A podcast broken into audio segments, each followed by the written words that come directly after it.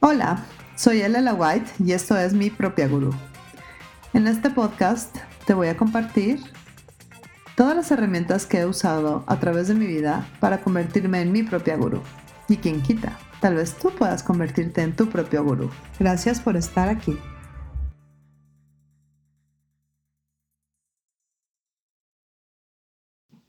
Hoy quiero hablar de libertad. Yo vengo de una familia en donde se evalúa mucho el ser capaz de hacer las cosas por sí mismo, de ser libre. Una familia donde mis abuelos estuvieron en la guerra, en donde pasaron muchas necesidades.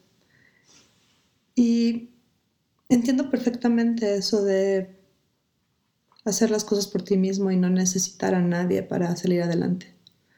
Y sin embargo, hay una idea que compré mal, que es la parte de libertad. Pensaba que libertad es no necesitar a nadie y que no necesitar a nadie significaba que podías hacer todo sola. Pero ¿qué tal si no necesitar a nadie no significa que tienes que hacer todo sola? Puedes no necesitar y puedes recibir contribuciones de todos. Y no necesitas crear una caja en donde te sientas libre, en donde puedas mandar a la gente a la fregada sino que puedas estar en comunión con todo y con todos, recibiendo la contribución y siendo la contribución que eres, y de todas maneras ser libre.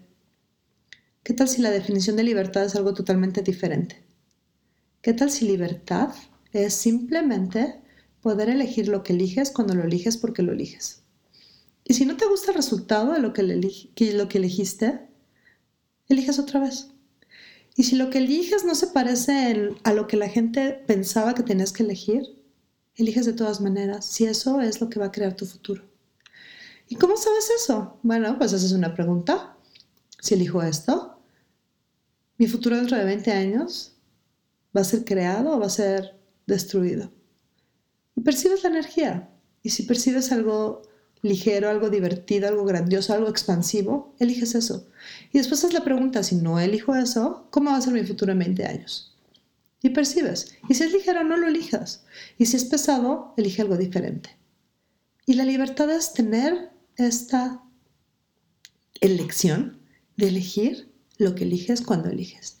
Independientemente de lo que piensen los demás, lo que sientan los demás, las emociones de los demás, las proyecciones de los demás, lo que debe de ser, lo que siempre ha sido, el pasado, tus experiencias, las experiencias de los demás.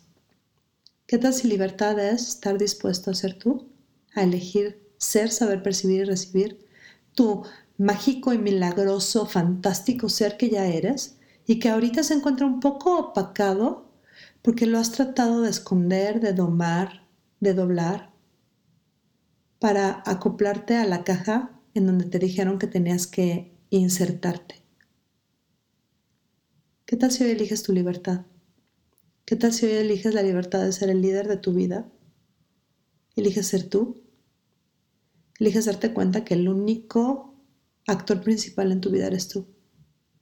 Y que tú, siendo tú, eligiendo lo que es ligero para ti, haciendo estas preguntas acerca del futuro, porque el futuro te incluye a ti y incluye a todos los demás a todo lo demás. Pregunta, ¿cómo va a ser mi vida dentro de 20 años? ¿Mi vida va a ser más grandiosa o va a ser más terrible? ¿O va a ser inferior o va a ser superior? Y percibe. Y si el resultado de lo que elegiste ayer no te está gustando, elige de nuevo. Nada es obligatorio. Todo puedes cambiarlo. Y hablo de cambiar y no de arreglar, y esa es la gran máxima libertad, porque arreglar significa, uno, juzgar que algo está mal y dos, tratar de cambiar solamente lo malo. Cambiar es literalmente cambiar el punto de vista o cambiar tu punto de vista acerca de las cosas.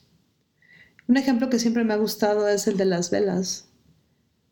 La luz eléctrica no se dio porque alguien se dedicó a mejorar muchísimo las velas. La luz eléctrica es un punto de vista totalmente diferente que las velas. Los automóviles son un punto de vista totalmente diferente. Es un cambio respecto a los caballos, a las carretas. Y esa es la libertad. Y si piensas en gente como los hermanos Wright, los hermanos Wright hicieron un avión que voló con 4 mil dólares. Y el proyecto que tenía miles de dólares y que estaba patrocinado y que era publicado en los periódicos, nunca voló. Porque ellos tenían un punto de vista que no estuvieron dispuestos a cambiar. ¿Qué tal si hoy eliges ser libre?